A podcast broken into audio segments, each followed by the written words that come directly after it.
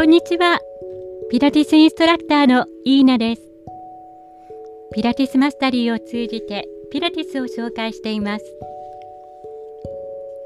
今日は自分の体を知ろうシリーズ第12回目。コアのインナーマッスル一つ一つについて説明します。コアのインナーマッスルは壁や天井などコアを一つの家としてイメージすると理解が深まります。天井にあたるのが横隔膜です。横隔膜と呼ばれていますが実際は半ドーム型をした筋肉の束になっています。胸骨下部や肋骨の下部第7番から12番腰椎1番から3番に始まり横隔膜圏につくもので腹腔の天井に当たっているのが横隔膜です。息を吸う時には収縮し腹腔内の内臓を下方に押し込むと同時に胸腔肺にあるスペースの内圧を下げることで空気を肺に導入します。頸椎の3番から5番から分岐した横隔膜神経によってコントロールされています。前と横の壁に当たるのが腹横筋です。お腹の壁の最新第3層にある筋肉です。骨盤や骨盤の靭帯下部肋骨第7番から12番から始まり水平に走って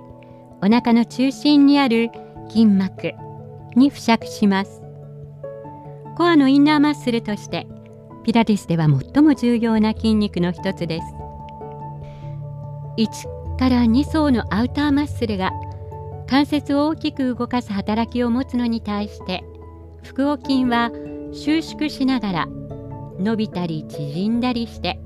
内臓を守るコルセットのような働きを保ちます。脊髄神経胸椎7番から12番腰椎1番によってコントロールされています。後ろの壁に当たるのが多裂筋です。腰椎の椎骨一つ一つを結んでいる小さな筋肉です。回線筋ねじる筋肉や多裂筋などに分類されますが腰では多裂筋がよく発達しています。多裂筋は骨盤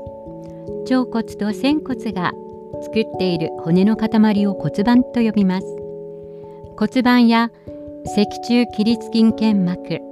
腰椎から斜め上方に走っています。文献の奥では多裂筋の機能は脊柱の進展や側屈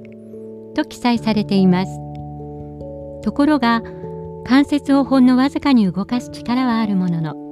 メインの役割は